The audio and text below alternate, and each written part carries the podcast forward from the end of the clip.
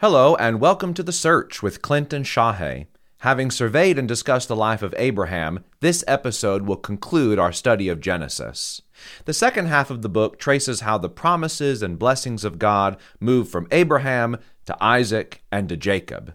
Jacob's twelve sons became the fountainheads of the twelve tribes of Israel, who, because of Joseph, relocate to Egypt. However, none of this took God by surprise, for he was behind every move. I will wait for you, surely wait for you, for your love is my delight. We've been working our way through the uh, monumental uh, narratives that are presented throughout the book of Genesis in building this case that the main purpose of the book is to lay the foundation for the Exodus, for God uh, sending Moses to call the Israelites out of Egyptian bondage, to bring them to Mount Sinai, and to make them his special treasure and possession on the earth. In our last study, we spent a lengthy period of time discussing, in particular, the life of Abraham. Abraham's life is recorded for us in Genesis chapters 12 through 25. It starts with a little genealogical record at the end of Genesis 11 that sets up Abraham's family tree and a few little facts about Abraham and his wife Sarai and his familial situation. And then the life of Abraham begins for us in earnest when, at the age of 75, God calls him out of Ur to a land that he will show him and makes him three promises to give him a land, to give him a nation, and that through him all the families of the earth would be blessed. God worked through Abraham.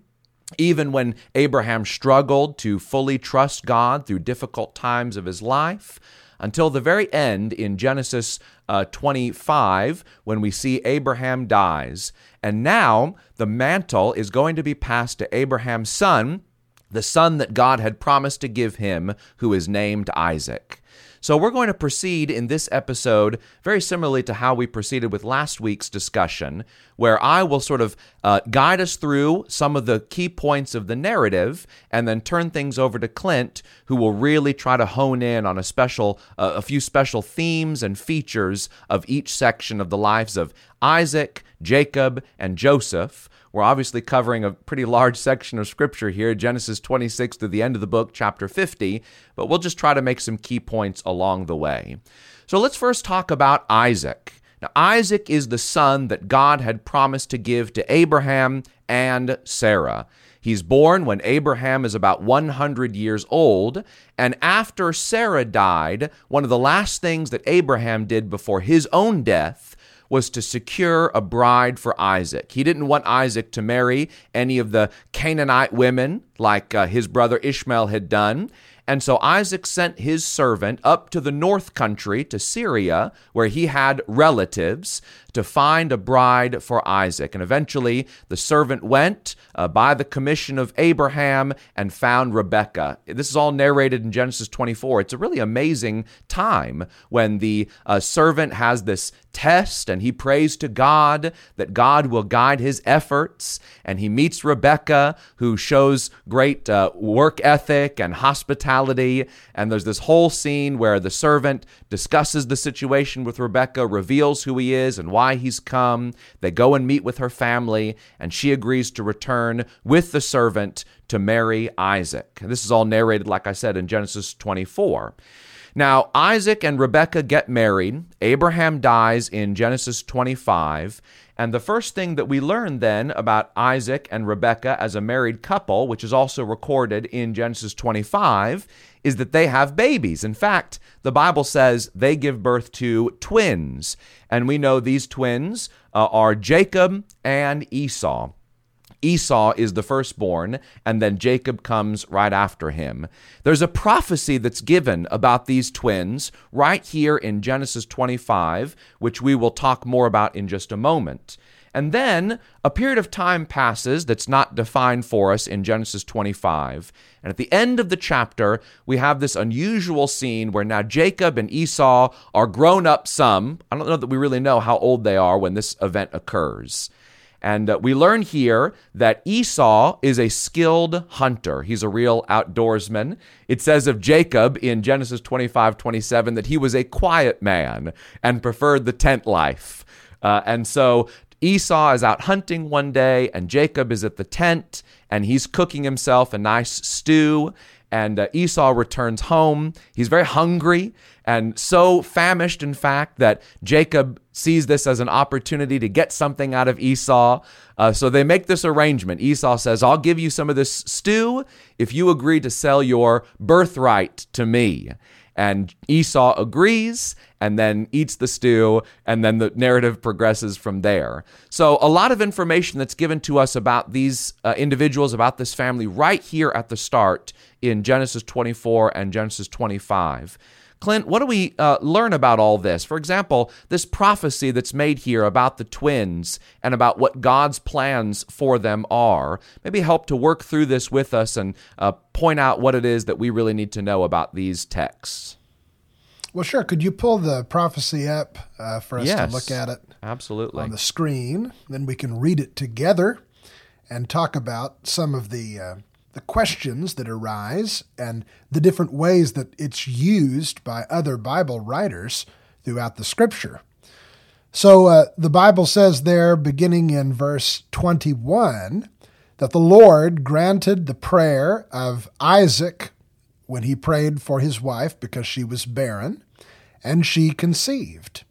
And the children struggled together within her. Of course, they're, they're uh, fetuses in her womb or little little ones who are developing in her womb, and uh, they are fighting somehow inside of her. And she says, "Why is this happening to me? Uh, why would is something wrong with them?"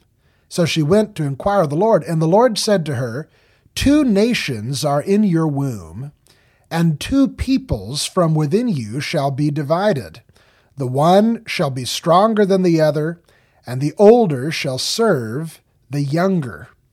Now, later, there are going to be other biblical writers like the prophet Malachi and the prophet Obadiah, and then later, even the apostle Paul, who hearken back to this prophecy. And sometimes in discussions about it, people mistake that what we have here is God showing some kind of preference to one individual over another, uh, saying that he loves one and hates the other. That language comes right out of the prophet Malachi Jacob I have loved, and Esau I have hated. And there have been quite a few uh, theological speculations and ideas that have arisen from that. But the key is really in the words of the original prophecy two nations are in your womb and two peoples shall be separated from you. Jacob and Esau, their names are later changed to Israel and Edom, and we'll talk about that. And in those latter forms, their names become the names of their descendants on the national scale. And we're going to discover that really what is being said in this prophecy did not apply to the individuals themselves. In fact, what is said never happened in the lives of the individuals. Uh, Jacob never, or Esau never served Jacob, but Esau's descendants, the Edomites, did serve the Israelites. They were sub- subjugated by them. So we, we learn a very important principle here that in prophecies like this, and we're going to find several others throughout the book of Genesis, right. the patriarchs the progenitors of uh, a lineage are representatives of their offspring nations. And these narratives are given not just because they are interesting, interesting stories that maybe have a good moral, but because they give an historical foundation to God's later work with the whole world on a larger scale when God begins to work with this nation or that nation, and uh, certain nations take a course away from God, and God deals with them. Either He works to discipline them or He works to destroy them. And many times He will explain His actions by pointing back to promises and prophecies that He made to their fathers the patriarchs. And so that's really the role and function of prophecies like this. Yeah, that makes so much sense because this is something we've already seen in Genesis. We saw that in the Table of Nations and the cursing of Canaan, which would then develop into what we later see in God's dealings with the Canaanites. We see the descendants of Lot from his incestuous relationship with his daughters being the Moabites and the Ammonites two clans, two tribes that would be sort of thorns in the side of uh, the Israelites generations later. So that's very helpful to see here that it's not just that God is dealing with these two individual people, He's forecasting things that are going to be developing over a period of time as these men and their descendants turn into the nations that we learn about in future biblical texts. Very, very helpful. So we have, like I said, um, this scene here at the end of Genesis 25 where Esau sells his birthright to Jacob. And we'll talk more about that in just a moment because we're going to tie it into something that happens a little bit later. But I do want to ask you one other piece of information we have in Genesis 25 is the account of Ishmael's death. And so in Genesis 25, starting in verse 12, this is right after Abraham dies there is um, an account of his genealogy. And here in verse 18, it says of, of his descendants, they settled from Havilah to Shur, which is opposite Egypt in the direction of Assyria. He settled over against all his kinsmen. Now, this is the last thing we read about Ishmael, but Ishmaelites are going to pop up even later in the book of Genesis when we get to talking about Joseph. And we see Ishmaelites uh, pop up a few times throughout the history of the Old Testament. So, what happens to Ishmael? And is there anything important that we need to know about him and the people that come from him? Yes, I think so. Uh, the Ishmaelites, we're going to encounter some difficult texts where Midianites and Ishmaelites are used interchangeably. And maybe, if I recall correctly, maybe even Moabites are sometimes called Ishmaelites and vice versa. And that's difficult. There's some uh, scholarly debate over what's going on there. But in every case, you've got descendants of Abraham who don't belong to the line of Israel. I mean, even the Moabites have kinship to Abraham because of their descendancy from Lot. And in all of these cases, you have uh, nations that originated with Abraham, and therefore, in their early history, they knew the one true God. And Ishmael, his mother, is Hagar, the handmaiden of Sarah, who was brought out of Egypt. And she, you don't get the sense that she was a godly woman from the very beginning, but there are some encounters she has with God where she demonstrates great faith in him, and God right. demonstrates great love for her, and she gives God a special name. As she worships him, she calls him the God who sees me. And her son Ishmael is not a little baby at that point. He's old enough to have a sense of what's going on. And so I think that in Ishmael, we get the first of several examples that we're going to see throughout the Torah and throughout the history of Israel of nations that were born out of men who knew the one true God and at least at one point were worshippers of Yahweh. But unlike Israel, they developed without the oracles of God being given to them. Now, the oracles of God is an expression uh, that refers to prophetic utterances, the things that ultimately, in at least some cases, would become the scripture. And in Romans chapter 3 and verse 2, the Bible says that Israel had advantage in all the world, much in every way, because to them was committed the oracles of God. Mm. So, nations like the Ishmaelites, the Midianites, and the Moabites, we're going to see examples uh, in their flow of uh, historical development that some of them worshiped God. They knew God, and there's going to be priests and, and prophets and other people who know who God is. And we can trace that back to their history, I think. But they also have some really severe problems, even bigger than the, the problems that Israel has.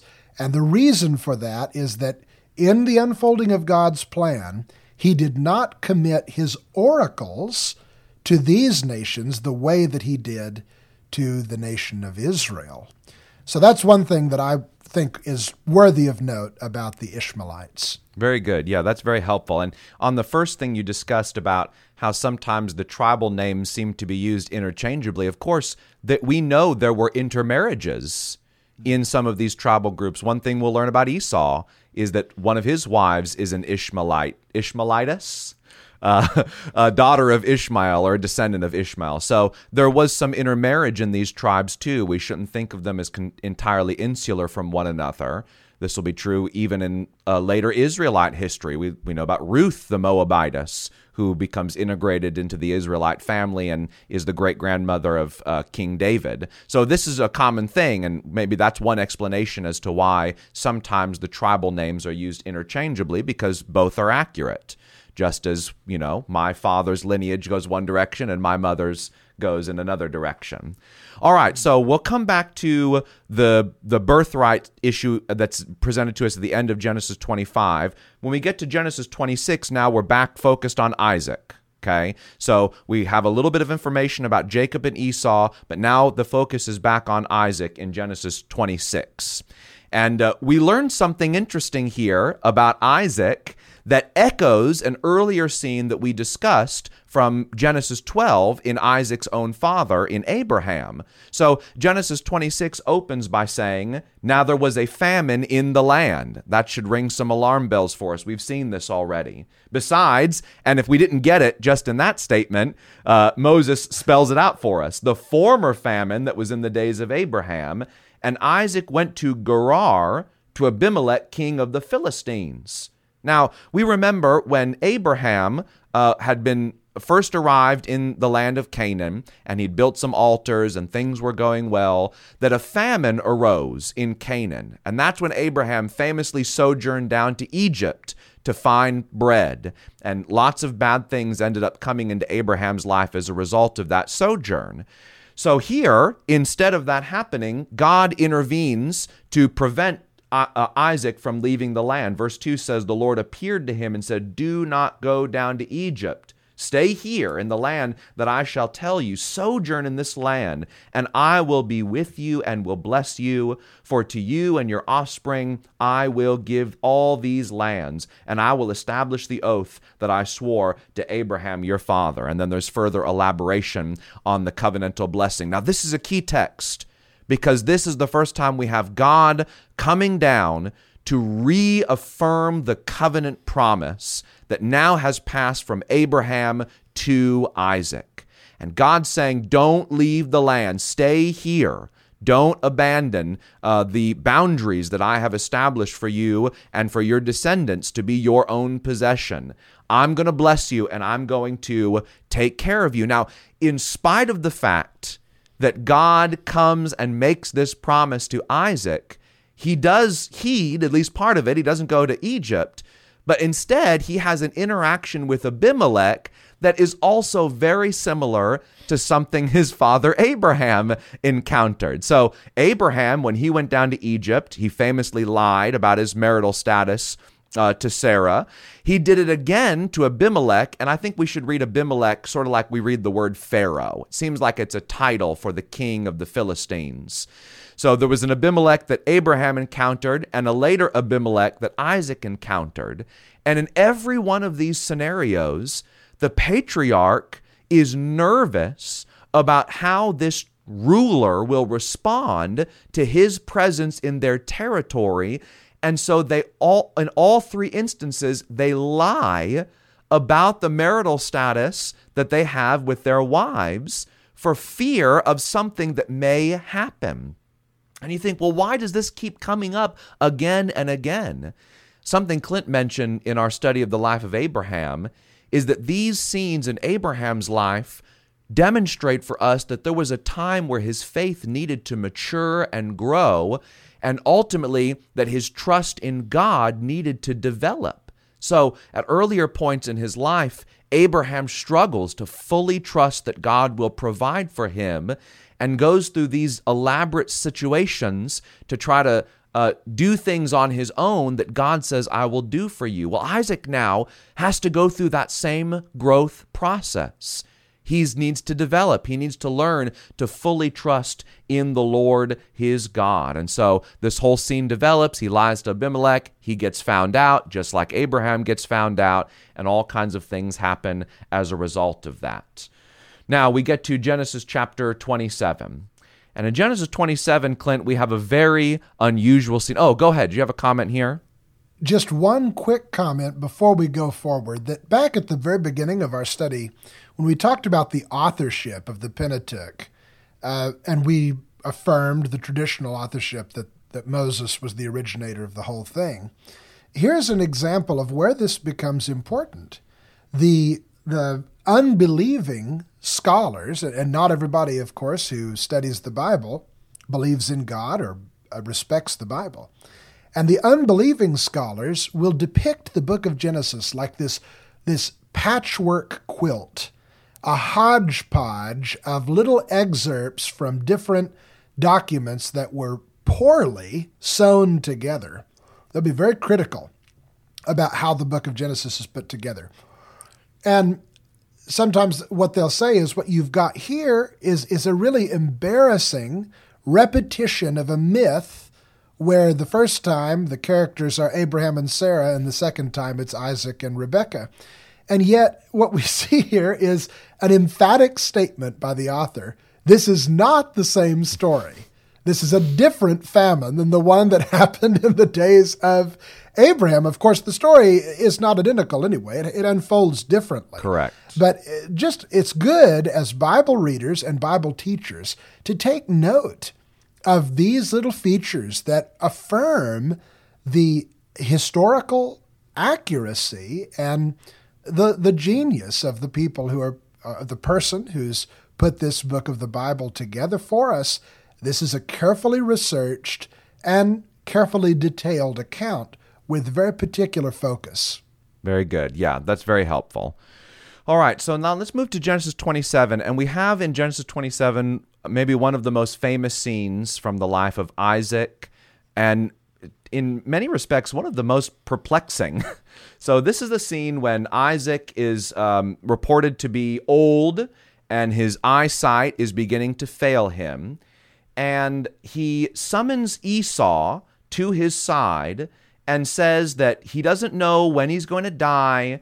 And before he passes, he would really like to enjoy some of Esau's cooking and uh, and so I mean maybe he was just a master chef. So uh, Rebecca is in the other room and she is listening to what uh, the interaction that uh, Isaac is having with Esau. So Esau goes out to do the necessary hunting to find the game, the animal to kill, and then to prepare for his father.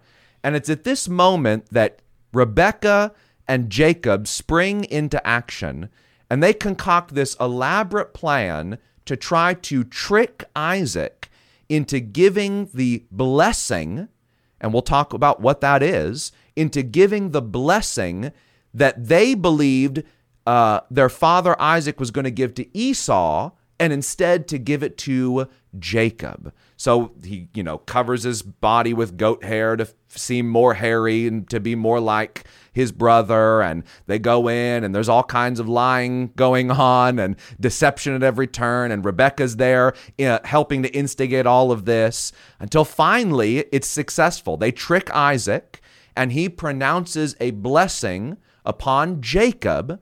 And then it's at that time that Esau comes in Isaac realizes what has happened. Esau is desperate. He says, Don't you have any kind of blessing from me?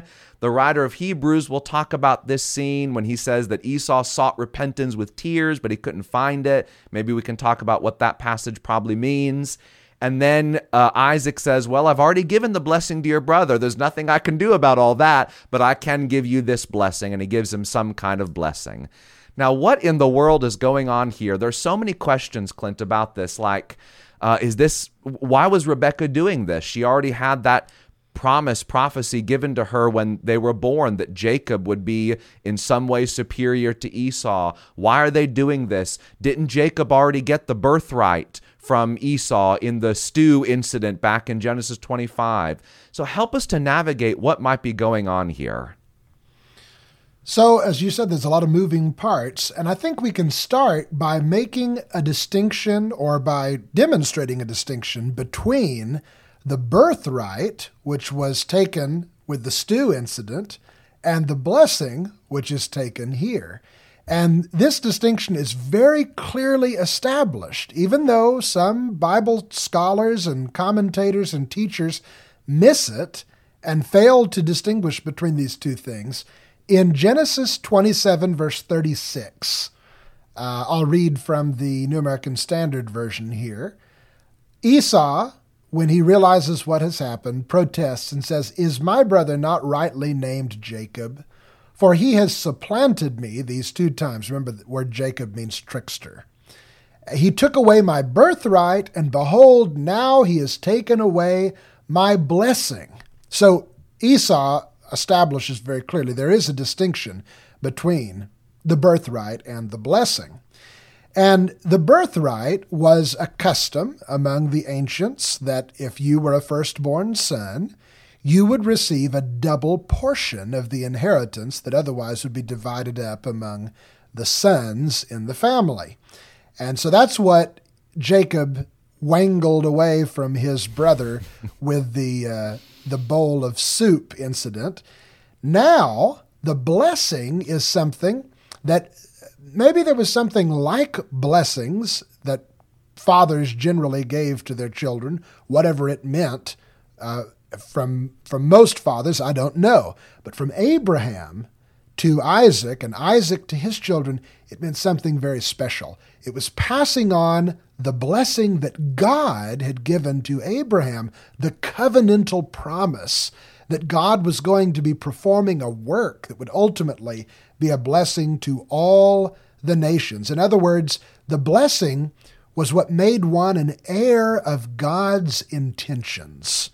And even though uh, most of these intentions were spiritual, there was some physical abundance that was attached to it. We saw there was a promise of land, there was a promise of being favored by the nations in one respect or another through the providence of God, there was a promise of many children. So, this blessing would have been desirable even to a man who was profane, like the Bible tells us that Esau was. Esau was not a particularly spiritual man, kind of a worldly man or earthy man. Nonetheless, there were things that he saw in this blessing. Esau, he saw, that he wanted. And so that, that explains, I think, the distinctions here. Now, there's also the challenge as to whether or not uh, this transaction occurred due to human wisdom and human ingenuity through lies and deceptions and plotting and conspiracy, or whether it was God's gift. God had told the mother through the angel that this is how it was going to be. And I think it's very possible that she had told her husband that. She'd told her husband what uh, the angel had told her. But as the boys grew older, he didn't like it because he liked Esau more than Jacob. Right. And this kind of uh, parental favoritism is going to be a major theme. Very problematic. The, yeah. all, all of the narratives. But uh, he liked Esau more.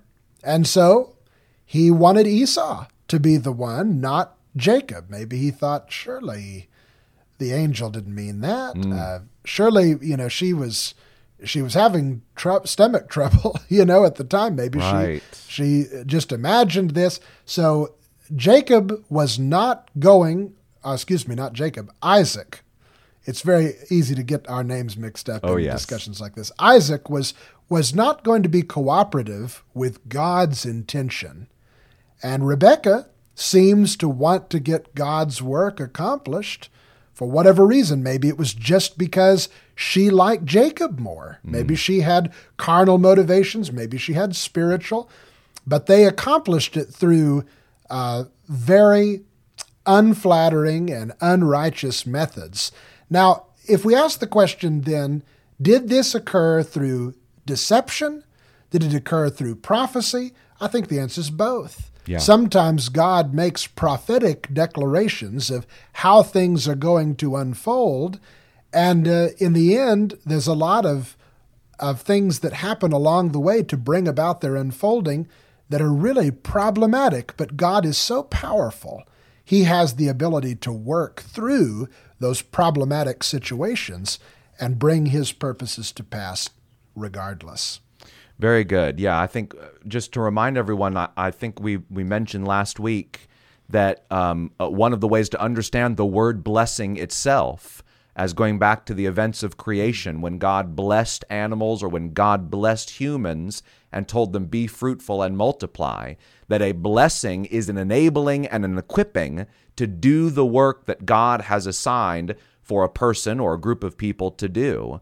And so this patriarchal blessing, this family blessing, seems to signify a setting apart of, in this case, Jacob over Esau, that God will equip and God will enable Jacob to continue to perform the tasks that God has assigned for this family to perform, namely and ultimately to bring about blessings for the whole world or for all the families of the earth.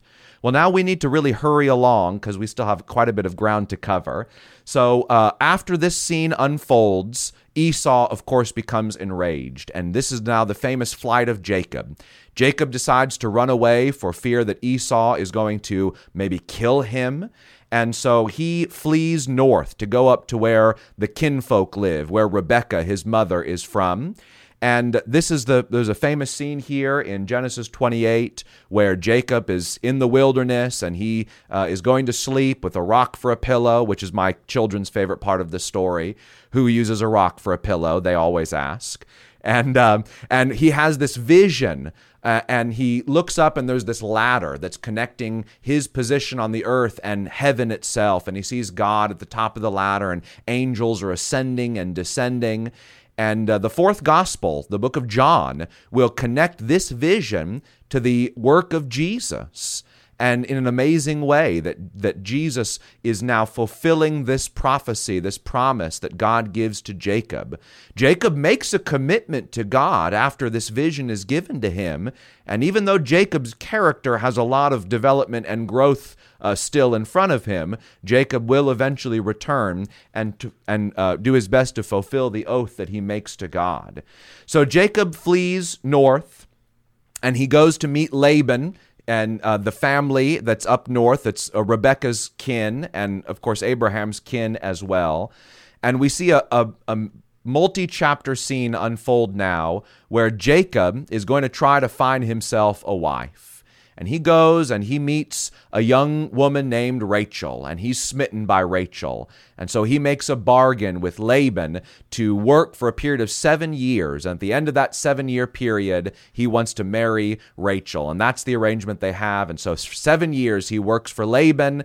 And on his wedding night, he goes into the tent, and uh, Laban has, you know, done to Jacob what Jacob has made a reputation for himself doing. He's tricked him, and he swapped out his eldest daughter, Leah or Leah, depending on your preferred pronunciation, and that's who he marries. And so Jacob is unhappy with this. He still wants to marry Rachel, in spite of the fact that now he's married to Leah. And so he works another seven years to marry Rachel and eventually uh, accomplishes that. And uh, after all that, and there's all kinds of other drama that unfolds with uh, Laban, where they're both trying basically to get the upper hand on one another. They're both trying to cheat the other. He leaves the North Country. He leaves what is modern day Syria, essentially, and returns back to the Promised Land. When he returns, of course, he's very apprehensive about how Esau will welcome him. But Esau has grown himself a little tribe during this time, and he's got wives and he's got family. And so, really, they reunite on pretty amicable terms.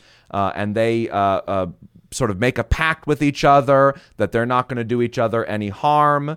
And uh, we'll sort of pause there and just talk a little bit about, in particular, about Jacob's marital situation. So now he's married to two women, and the Bible also tells us that he has concubines, two concubines. So now four women.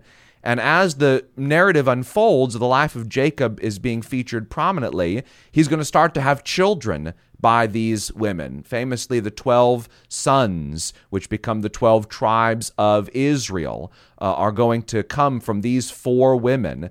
But it, it never really seems to be a very good situation. There's all kinds of very, very tense family drama, uh, and things are never really well settled at home in his home life. Help us through all this, Clint. What what is it that we need to understand about Jacob's marital status that might help us to understand what's going on here? Well, before we, we really get into the the marriage situation with all of its complexities and drama that rivals any daytime or primetime television series that's ever been produced, uh, I think it's important to note these people were messed up. Oh yeah. I mean, they they all have some serious problems, and sometimes Bible readers are shocked to see such problems in the lives of the heroes of the faith. That kind of understanding, I think, reflects a, a misunderstanding of what the role of these people were. The, these are not legends of righteousness. They're mm. not mythological examples of what it means to be godly men and women. Uh, in fact, what we really see in many of their stories is the inadequacy of the old systems that God worked through to lead up to the coming of Jesus Christ. For instance, when Jacob deceived his father, uh, one of the challenges that his father made, he, he didn't think that it was Esau originally, and he kind of argues with him. Ah, you, you feel like Esau, but you smell like Jacob, and other things like that. He said, uh, at one point, he said, Well, how did you get this meat so quick? And Jacob says, The Lord your God brought it to me. He doesn't even say that he's a worshiper of God. He doesn't even acknowledge any relationship with God whatsoever. In fact, later, when he has the vision of the ladder and he makes that promise, he says, If God will bless me, then he will be my God. Then I'll accept the God of my father and I'll worship him too. So we have to realize these people are growing spiritually, and along the way, uh, they've got a lot of uh, problems. Even though they're in covenants with God, that doesn't mean that they have a, a good relationship with Him or a spiritual mind. Right. Now, these two women that uh, Jacob married, these two sisters, particularly, without even getting into the, the concubines, there's a popular reading of this story that kind of makes it a love story between Jacob and Rachel. And so the I think a lot of people will, will sort of mirror Jacob's relationship with Rachel with Isaac's relationship with Rebecca. Mm. I think that on the whole, Rebecca is a godly woman, a good woman who trusts the Lord and she makes decisions that bring her closer to God. But I would suggest that there's an alternative way that we should read the account of Jacob's relationship with his wives, Rachel and Leah. Actually, Leah was the better of the two. Rachel was physically attractive. The Bible emphasizes that several times. Rachel had, or Leah had some problem. She was weak eyed, whatever that means. uh, but Rachel was, was the preferred woman by Jacob originally. But as the story unfolds, Leah is shown to be the better of the two. There's hints at this when they name their children. Leah names her children in ways that express gratitude to God and trust in God. On the other hand, Rachel always names her children names that demonstrate pettiness and selfishness and immaturity.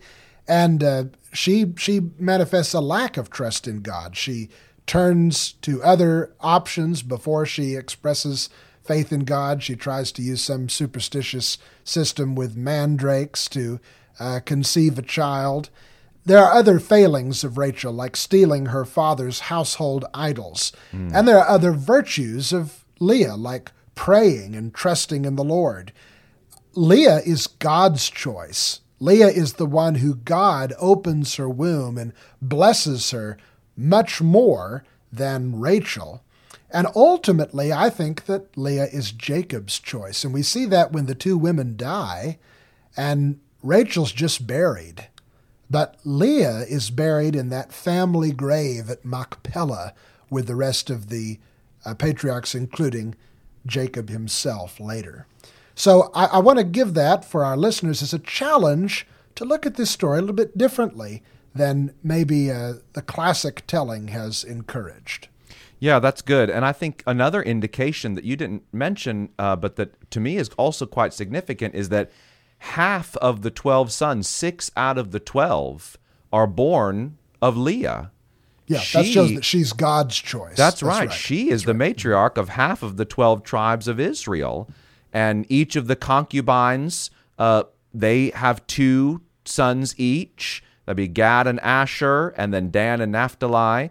And Rachel has the last two, uh, famously Joseph and Benjamin, and we'll talk about them in just a moment.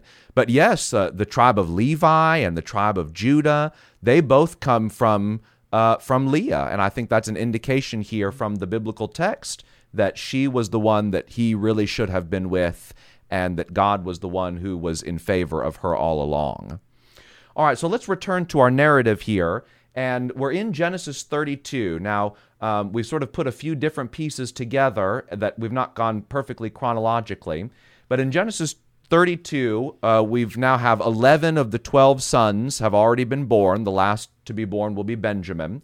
And we have this in- incredible scene at the end of Genesis 32, just before Jacob meets Esau, and he's, of course, uncertain about how that all is going to go, where Jacob encounters a man with whom he wrestles. And uh, let's let's just read a, a little bit about this. This is in Genesis 32, as I said. Let's start here uh, in verse 25. So it says, When the man saw that he did not prevail against Jacob, uh, actually, I should start in verse 24. It says, Jacob was left alone, and a man wrestled with him until the breaking of day. When the man saw that he did not prevail against Jacob, he touched his hip socket, and Jacob's hip was, hip was put out of joint as he wrestled with him. Then he said, Let me go, for the day is broken. But Jacob said, I will not let you go unless you, here's the operative word again, bless me. And he said to him, What's your name? And he said, Jacob. Then he said, Your name shall no longer be called Jacob, but Israel, for you have striven with God and with men and have prevailed. So this is a famous scene in the life of Jacob where he gives is given his new name, and his new name is now meant to reflect his new status in life. And so Jacob, uh, I think the indication here has learned the lessons of being a trickster, of being one who is full of deception, and uh, he comes in contact with this uh, man who is also said to be uh, some sort of manifestation of God, and they're wrestling for a time, and Jacob persists, and he's given the new name, the name Israel. And so Israel will uh, be used interchangeably with Jacob for the rest of the biblical text. In fact, you'll see that on throughout, even into the b- books of the prophets. Sometimes they'll use Jacob, sometimes they'll use Israel. But that's important to remember that those names are being used interchangeably to refer to the descendants of Israel, the nation of Israel, the people of Israel. So uh, now Jacob returns to the land. I've already mentioned he reunites with Esau, and everything goes pretty well there. In the land, however, not all things uh, are are going smoothly because there's this terrible scene that unfolds where Dinah, who was the daughter of Jacob, is assaulted by a group of people called the Shechemites.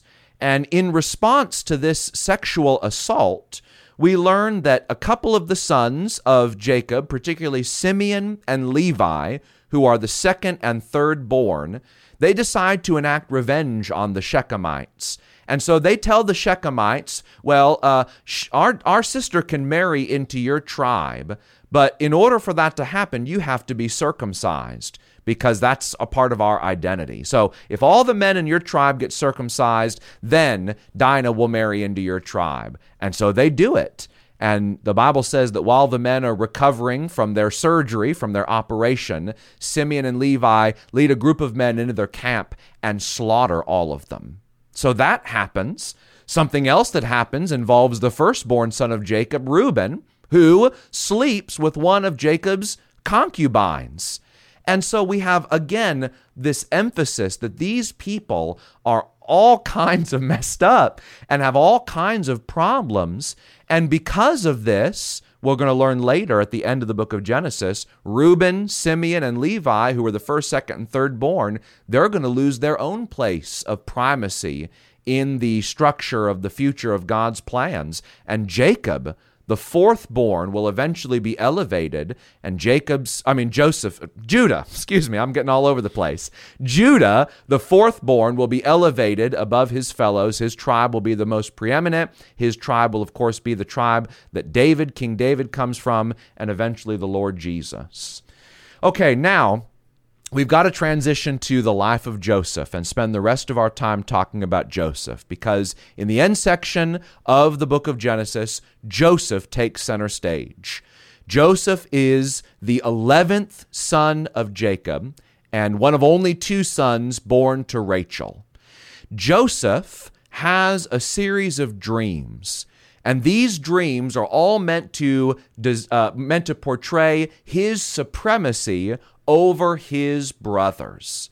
Well, his brothers get very jealous of all of this, and the dreams are coupled with the fact that Jacob, their father, clearly shows favoritism of Joseph over all of his older brothers because he was the one who was born of Rachel. And so he gives them this his this fancy coat, the Technicolor dream coat as it's called, and uh, and uh, and he wears this coat and he sort of struts around. You know, you can just sort of uh, um, imagine him as a maybe a pretty immature but self-important teenager uh, who thinks he's hot stuff. And this enrages his brothers. And so they come up with this scheme originally to kill him. They decide not to do that because of the advice of Judah. Instead, they sell him into slavery. And Joseph is taken down to Egypt. And while he's in Egypt as a slave, he eventually comes into uh, work for a man named Potiphar. He becomes a, a well respected servant in Potiphar's household until Potiphar's wife tries to make a sexual advance on him. He flees from that. She, uh, of course, lies about what happens. He gets in prison. While he's in prison, he starts to interpret some dreams of his fellow prisoners. Eventually, he gets called into Pharaoh's throne room to interpret a disturbing dream that Pharaoh has. And this elevates Joseph to a place of incredible importance in Egypt. Now, that's a lot of narrative material to cover uh, that we just don't have time to dissect with too much detail. But, Clint, what do we need to know about the sale of Joseph into slavery and his eventual rise in the land of Egypt? That's really key. Well, I'm going to focus on, on one thing because there's so much we could say. The, the, the Joseph narrative has a, a historical function because it's going to demonstrate how and why the family of Israel winds up in Egypt. They weren't supposed to go to Egypt. Egypt was not a good place to go. When Abraham went, bad things happened. Isaac avoided going. Why did they all wind up there? All wind up living there and eventually being slaves there? Well, the Joseph narrative is going to lead us to the answer to that question. But there's another role that the Joseph narrative plays, many times I've heard sermons where people will emphasize Joseph as a type of Jesus, and they'll mm. they'll point out uh, parallels and similarities between Joseph and Jesus. And sometimes they get really creative and they say well, both of them had, ex- had an expensive coat and all kinds of things like that. Uh, I want to suggest instead reading Joseph as a model Israelite. Mm. Now, it may be, of of course, there's a, a, tremendous parallel between Joseph and Jesus. Uh, Jesus was the model Israelite, but Joseph was, in many respects, a model Israelite. There are things about him that are much better, out of the norm from what we've been reading in the lives of these patriarchs so far. There was a time later when Jesus met a man named Nathaniel, who I think becomes an apostle. And when he meets him, he says, Behold, an Israelite indeed, in whom there is no guile.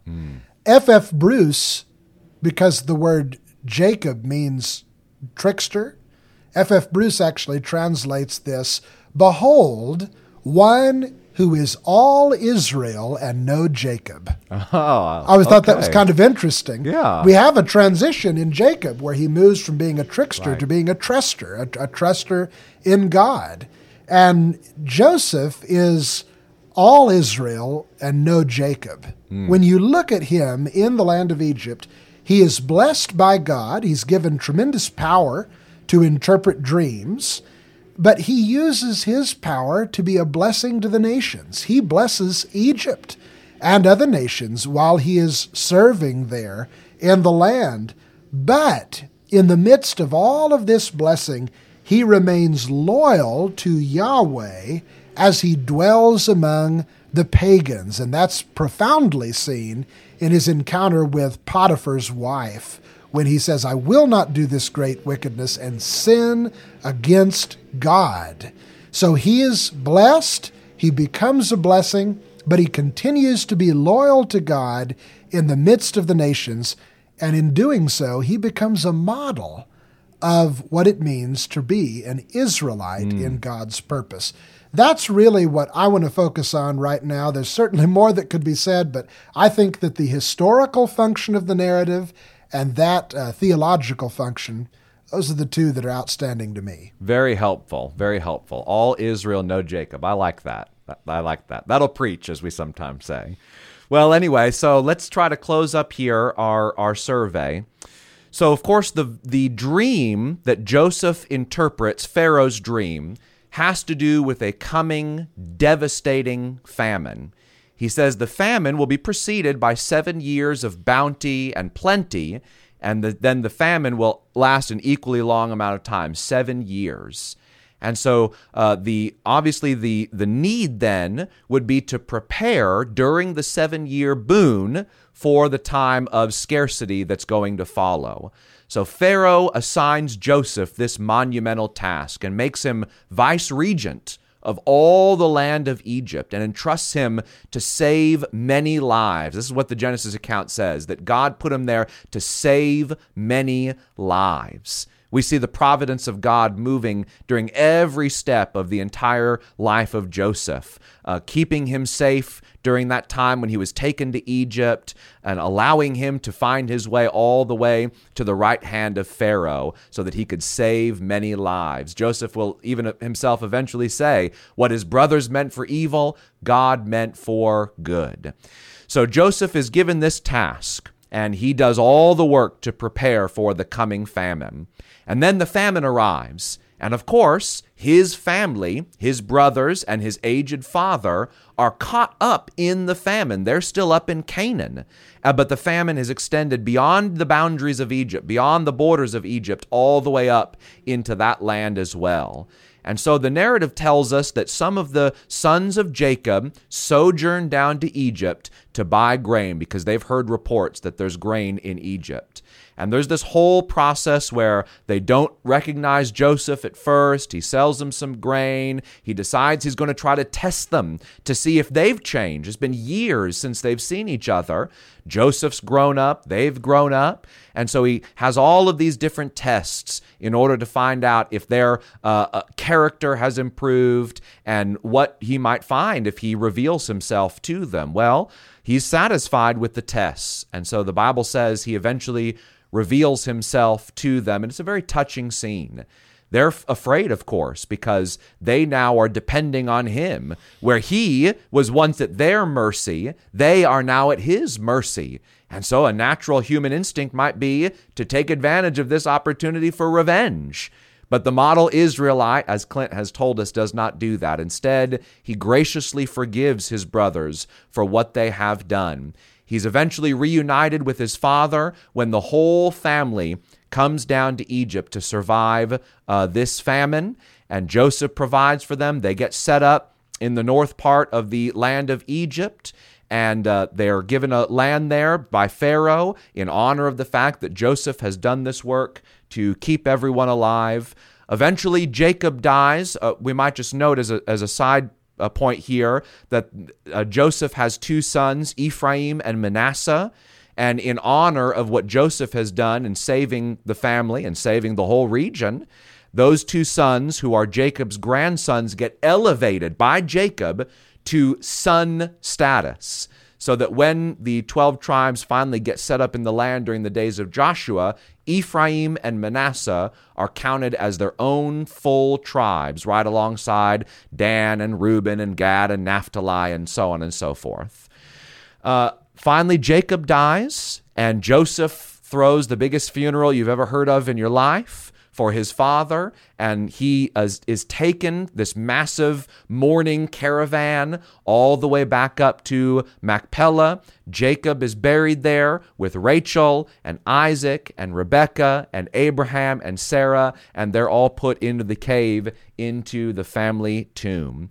In Genesis 49, before that happens, we might just note Jacob makes some uh, patriarchal pronouncements about his sons, about the tribes.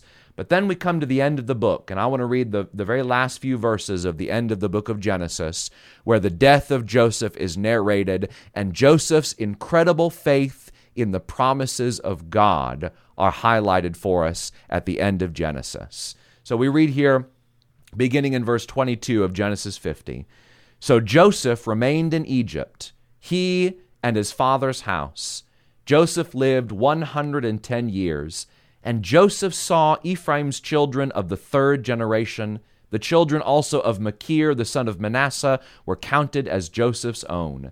And Joseph said to his brothers, I'm about to die, but God will visit you and bring you up out of this land to the land that he swore to Abraham, to Isaac, and to Jacob. Then Joseph made the sons of Israel swear, saying, God will surely visit you, and you shall carry up my bones from here. So Joseph died, being 110 years old. They embalmed him, and he was put in a coffin in Egypt. Now, of course, uh, anyone who knows anything about ancient Egyptian culture knows that no one knows how to preserve bodies and await a future resurrection like the Egyptians. And with his status in Egypt, he would have been given his own pyramid and buried with uh, countless riches and wealth and entombed in that land. But that's not what Joseph wanted because he knew this is not where we're supposed to be. This is a temporary stopgap measure to preserve us, to allow us a time to grow into the nation God needs us to be. But eventually he'll remember all the promises he made to Abraham, to Isaac, and to Jacob. He'll rescue us from this land, and he'll bring us to that land that he's promised as our inheritance. So they put his bones in a box, and they wait, and they wait, and they wait. And later we read that they do exactly what Joseph asked them to do. And Joseph's bones are brought with them into the land after the time of the Exodus.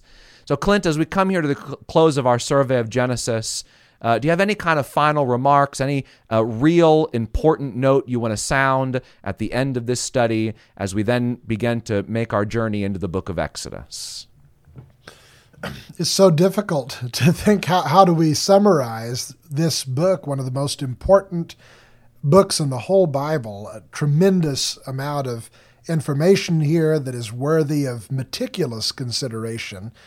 Uh, I, I, I would just say that in the Joseph narrative, especially, what most people see that's particularly outstanding is the providence of God. God ruling over this nation where most of the people there don't even believe in him. Mm. But he's working through history, regardless, by his amazing power, and he's bringing his purposes to pass. Really, that's all of Genesis. It might be particularly powerfully on display in the Joseph narrative, but the whole book of Genesis demonstrates that God is king of the universe because he is its creator. And even though, back in the very early chapters, the universe turned in rebellion against him through Satan and through sinful man, God is still in control. And he's working to bring his ultimate purposes to pass to redeem creation and turn it back to Him. And every one of the narratives and stories we read in Genesis, however remarkable and entertaining and interesting they might be in their own right, needs to be read in that continuous stream of thought mm. for us to really appreciate what's happening here. Very good. And if there's just maybe one thing I can emphasize in cooperation with that, is that one thing we see in the book of Genesis is that when the people of God allow God to lead them and allow God to guide them, they can accomplish anything for his name's sake. Noah can save all life on planet Earth by following the will of God and building that ark. Abraham can have a child at a 100 and Sarah at 90 because they finally trusted that God would fulfill the promise he had made to them 25 years earlier. Jacob, who should have been murdered countless times by all the different people that he cheated, somehow survives and is given the right to become the patriarch of the people of Israel, to literally have his name changed to Israel and father what will eventually be the 12 tribes. And of course, Joseph maybe is the most quintessential example of all of this. That when God is present and working with his people, and when they allow him to do that, when the people of God allow him to take the lead, they can accomplish anything.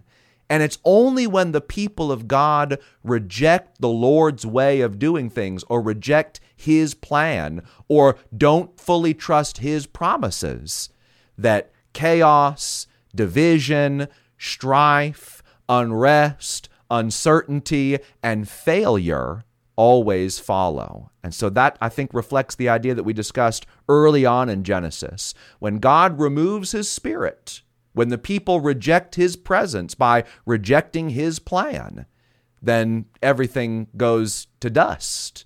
But when God is cooperatively allowed to work with his people, they can do anything.